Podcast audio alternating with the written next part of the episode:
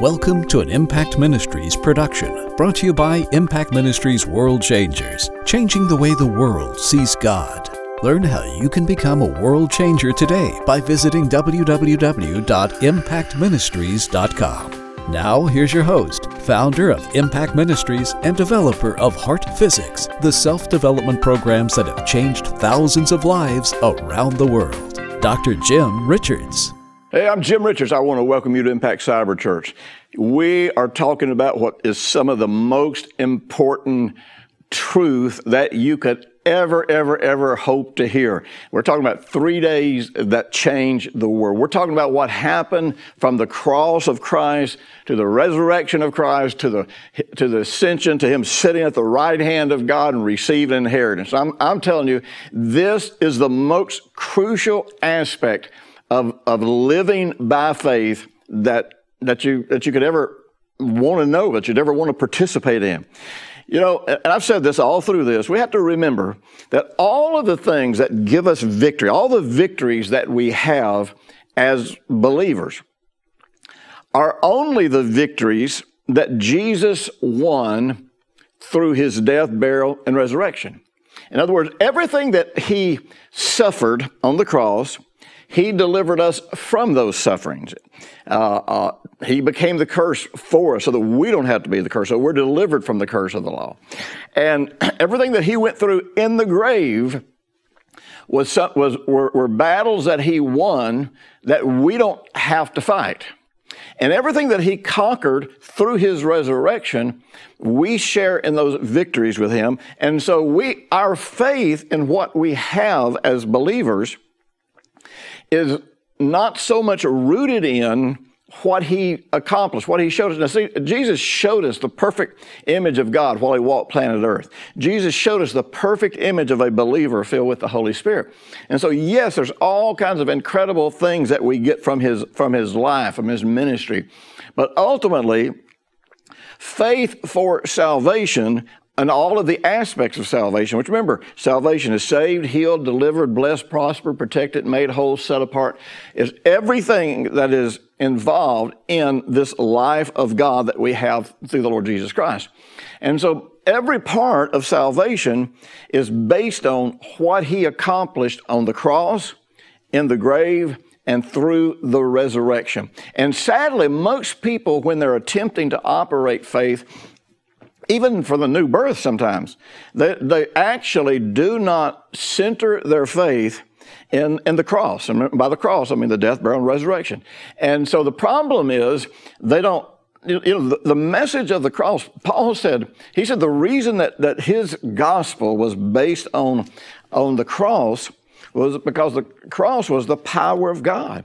Uh, he said, he said, I don't want you having your faith in the wisdom of men. I'm not trying to give you some crafty, cool message. I'm giving you the cross because if you, if you believe in what Jesus accomplished on the cross, the death, burial, the resurrection, then you will have the power of the resurrection. You'll have the power of, of what happened through the resurrection working in your life. You know, some, sometimes I've just had to ask people questions. You know, they would be believing the right thing. They'd be believing uh, the truth. They're, they're fighting for a healing. And I might say, okay, uh, give, give me a scripture that, that, tells you that physical healing is yours. And sadly, many people that are trying to believe for a healing don't even have a scripture that they go directly to and say, okay, uh, you know, this is my basis for this. And so, so, but there's, there's some that you'll talk to that actually have a scripture. But then my next question is this, uh, is, is this. All right.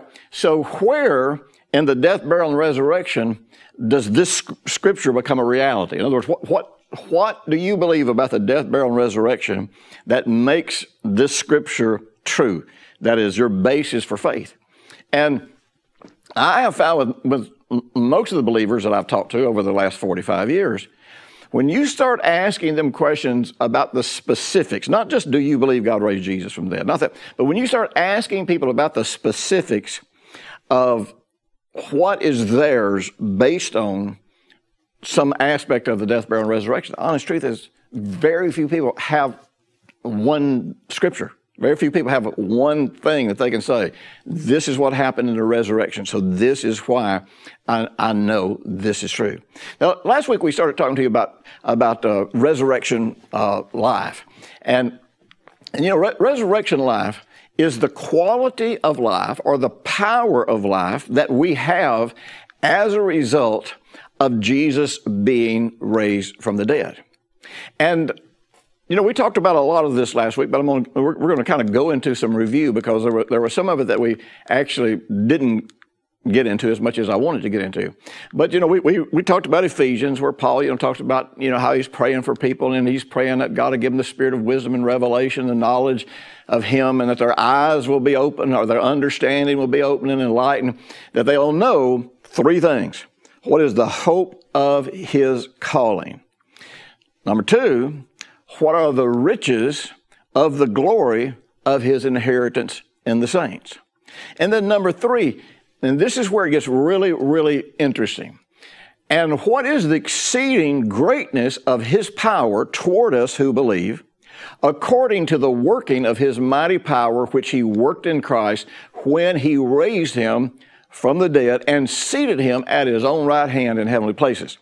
So, this is where Paul clearly defines what resurrection power really is. Resurrection power, the power that's working us. You know, today people uh, people argue about uh, terminology, and terminology can be important. Language is incredibly important, but sometimes uh, we put our faith in our terminology and rather than uh, rather than the truth upon which all that terminology is based. You know, for example, you know we're living in a day when people talk a lot about the grace of God, and grace of God we know is the power of God, the strength of God, the capacity of God. Well, you know, in, in the old days, people really referred to that more as just the power of the Holy Spirit. And so many people think, well, because I'm using you know, because I'm using the right terminology of the grace of God and power of the Holy Spirit, that's, that's not really, that's not really how it should be. Well, the real truth is, uh, there's, it's kind of, it's kind of synonymous.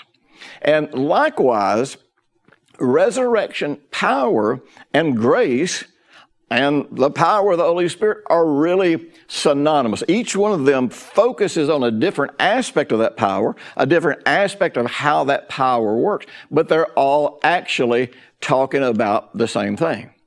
The power that works in us, the grace of God that makes us capable, the Holy Spirit who brings that power, the power that is being brought to us is the same power that raised Jesus from the dead and seated him at the right hand of the Father in heavenly places. Now, that by itself is, is incredibly significant. You know, the fact that Jesus is seated at the right hand of the Father and the fact that we are in him, this tells us that, um, that I too am seated in Christ at the right hand of the Father. This tells me that because I'm in Jesus, I have face to face access with the Father through Him. This tells me that the way is open. This tell you know this tells me all kinds of things about my access to the Father, about uh, about being seated with Him in heavenly places, about about the inheritance that's, that's given to me.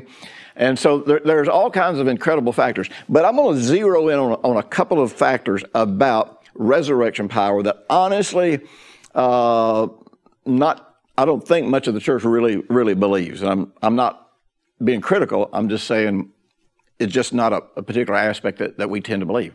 You know, in, in verse 21, when he's talking about this power that works in us, and he's saying that the power that's working in you right now is the same power that worked in Jesus when God raised him from the dead.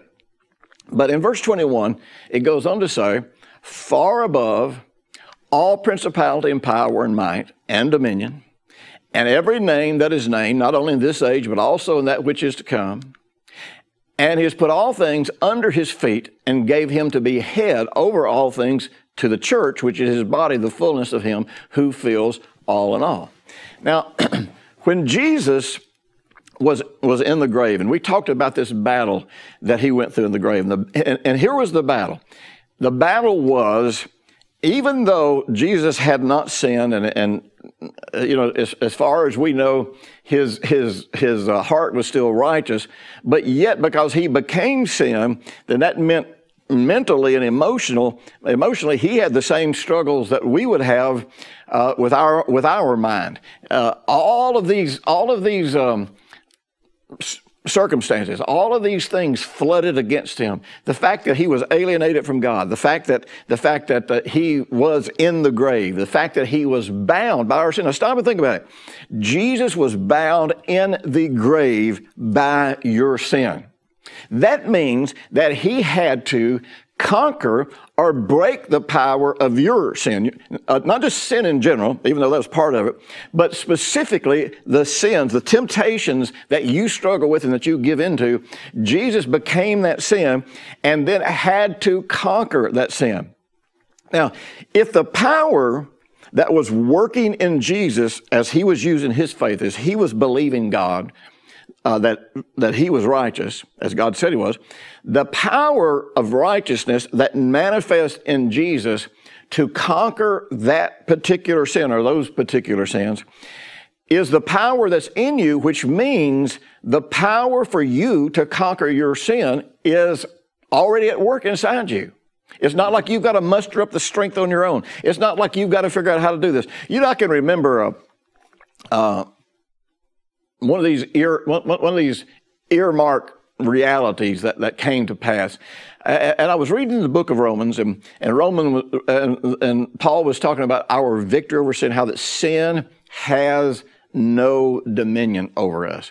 And in some one translation, it says that sin cannot exercise lordship over us.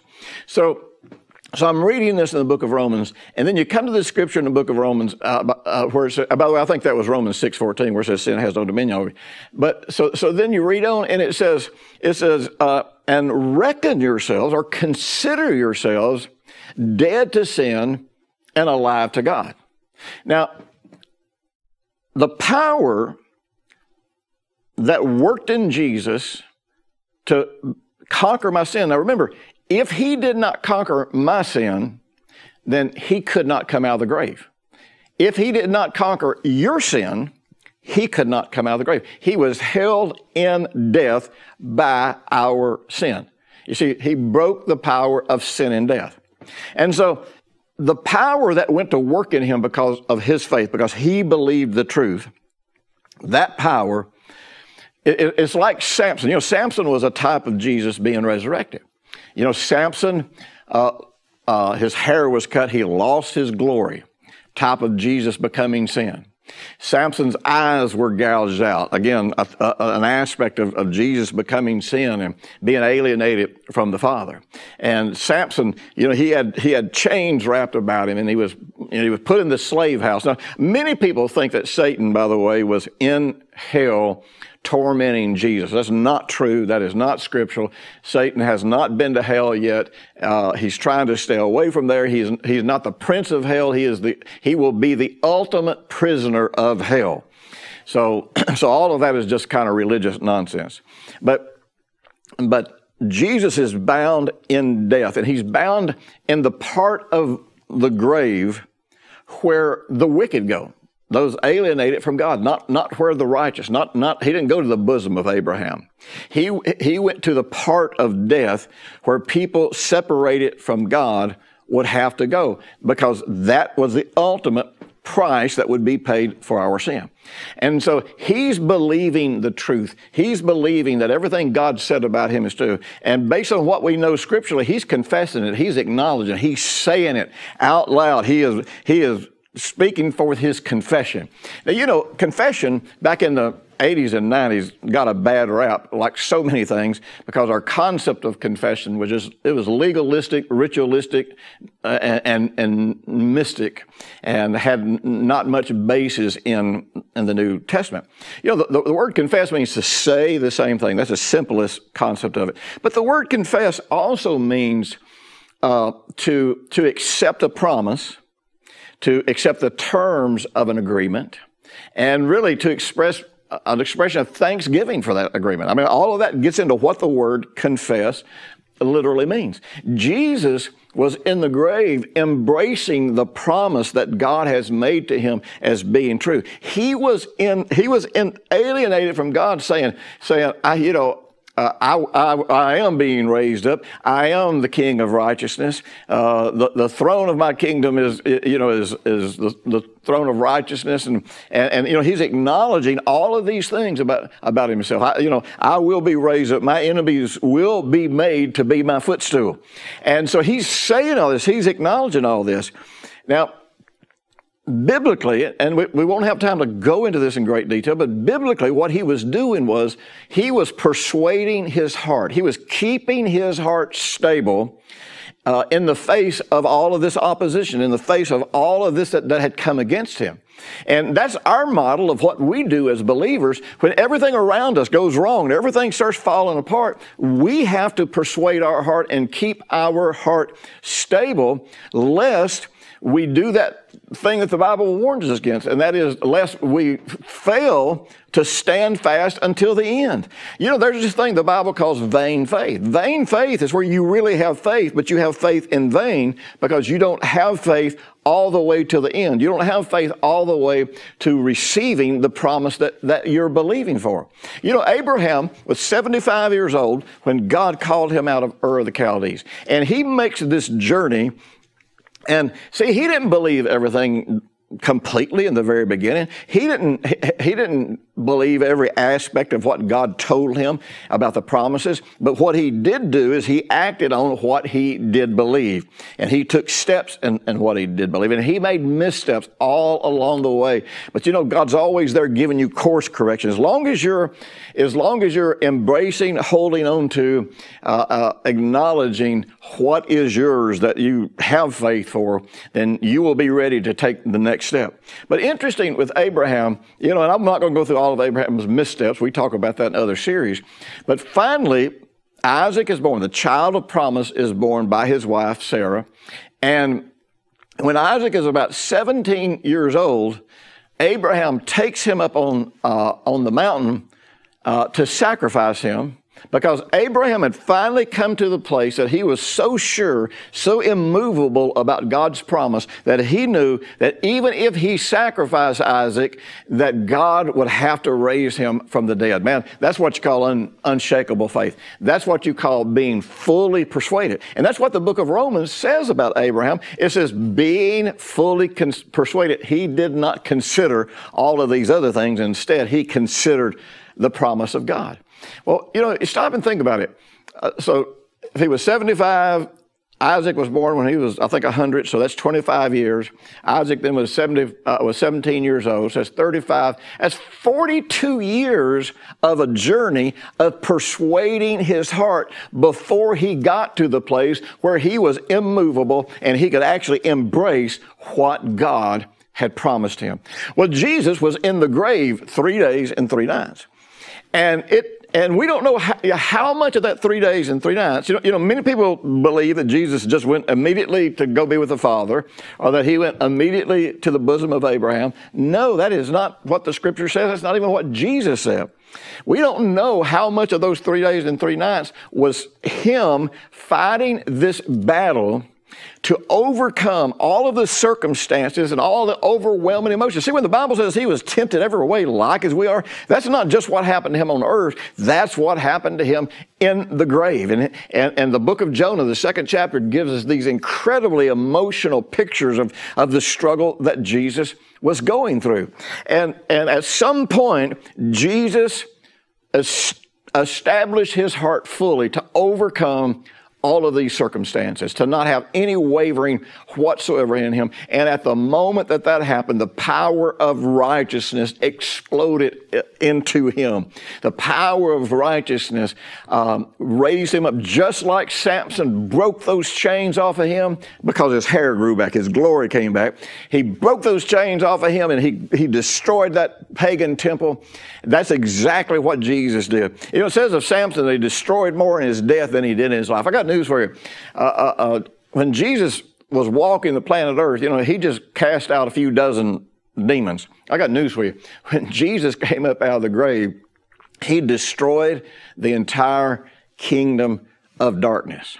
So Jesus is raised up and he faces, if you will, and fights and wins every single battle that every human being has ever had and every battle that any human being will ever have. That's why we are more than conquerors because we didn't even have to fight that battle. We only share in the victory of that battle. So Jesus had to conquer everything. And because of the fact that you are in him and he's in you, you are now part of the resurrection. And that resurrection power is in you for everything that you face. It doesn't matter if it's sickness, disease. Remember, in a certain sense, you could say Jesus died of your disease. Whatever your disease is, if you got cancer, if you got, you know, if you got TB, um, if you're blind, if you're crippled or whatever, G- that killed Jesus because he suffered it to the ultimate, to the fullest. In the book of Isaiah, the 53rd chapter tells us that, that he took upon himself all physical and emotional uh, sickness and disease, but he conquered it. The power that conquered your sickness is already inside you right now. And the question is, will, will you follow Jesus' example and will you persuade your heart fully and believe in the resurrection life, believe in the newness of life. See, Jesus was raised up in newness of life. And then one of the aspects of the resurrection that we just, I'm telling you, the church, they not only don't believe it, but I'm telling you, people get crazy mad when I talk about this. And, and I've talk, been talking about it for a long time. That is, he totally conquered Satan. Now, this, this is so incredible. You notice that when it talks about this resurrection power that works in him, it says, uh, uh, it says that uh, this power that raised him up, raised him up in verse 21 above all principality, power, might, dominion, and every name that's a name, not only in this age, but also in that age which is to come. Now, in the book of Colossians, it tells us, it tells us this. It tells us that uh, that when Jesus went to the cross, I believe it's Colossians 2, says that when Jesus went to the cross, that he took the law, which was against us, and nailed it to the cross. And then it talks about how that, that then he, he stripped principality and power and, and, and how he was triumphant in this. Now, the phrase is principality and power. The word, the word power is actually not the word dunamis, from which you get power, it's actually the word authority. And the word principality has to do with rank. And so there was a time when evidently the, the, the kingdom of darkness was very well organized and there was rank and right and, and authority that somehow, that, that somehow existed in, in that realm. Well, if Jesus stripped all principality and power, then that means he completely obliterated the, the system that works in the kingdom of darkness. And that means that the devil has no rights, he has no authority. It means he has no power. It means that this whole ranking system is, is, is completely gone. His entire kingdom is decimated. I'm not saying that, that, that Satan and the demons don't exist. I'm saying their kingdom was totally decimated. And the Bible, and in that phrase in the book of Colossians where it says, Tri- that he triumphed over them in it. In the Greek, this is the phrase that he led a triumphal procession. Now, when a when a kingdom, when two kingdoms were warring, um, there would be celebrations when you'd win the battle, but that celebration was not called a triumphant procession. The triumphant procession was the was the was the uh, celebration that took place when the king, the opposing, the enemy king, had been totally conquered and his kingdom had been decimated. And when, many times when they would capture that king, they would bring all of his family and they bring all of his generals before him and they would slaughter all of his family, all of his generals before him. And many times they would burn out or gouge out their eyes right there on the spot because the belief was that whatever the last thing you saw before losing your sight, you would see it. You would continue to see it the rest of your life. And so, so they were saying to that king, there is no one to rescue you. There is no deliverance from the, this decimation that we have brought to you and to your kingdom. Many times, they would cut off their thumbs, which meant they could not hold a weapon of war. They had no capacity really to fight against you. And sometimes they would cut off their big toes, which meant they barely could stand up. So they couldn't stand to wage war. If they could stand, they couldn't hold a weapon. They were blind and there was no one to come to their aid. And then to add insult to injury, they would, they would take that, that captured king, put a rope or a chain around him, and the, the winning king would drag him through the streets because he wanted every single person in his in his kingdom. Usually they only did it in the capital city, but they would drag him through the streets. The women and children would come out and they would, and they would spit on him and throw rocks and dirt and throw rotten vegetables at him. And see, and see, I believe it's Isaiah that talks about this. It says, you know, the day is going to come and we look at him and we say, is this who we are afraid of? Well, I got news for you. The people who see in their heart what Jesus did at the resurrection and, and, the power that worked in him to decimate the kingdom of darkness, realize I have that power in me and I too am raised up above all principality and power and might. I too have authority over all principality and might. In other words, the devil cannot hurt me. You see, sadly, most of the church world is going to wait until, until the end of time when Satan is thrown into the pit. They're going to wait until then go, oh, you mean this is who I was afraid of? You mean I wasted all of those nights being afraid of the devil? Well, I'll tell you something. You don't have to wait till then. You start looking at what Jesus did at the cross and you solve that problem now. Listen, this incredible series, Three Days That Changed the World, it goes into all kinds of detail about these, about these things so that you establish your faith now in the death, burial, and the resurrection of Jesus. And, and you know, I just, I, I'm, I, I'm stretching this out for almost two months here because I just want you to get everything that you can, but I still can't cover everything that I cover in, in the series. So check it out. If you're watching this on, uh, um, uh, on our website, then you can go to impactministries.com. You can, you can get the series. Or, you know something, if you don't want to spend that much money, we have made a way for you to be able to get these series where you just become a part of Impact Unlimited. You go to movyboundaries.com or go to impactministries.com and, and click on the Impact Unlimited uh, uh, option and you can have access to all of my material.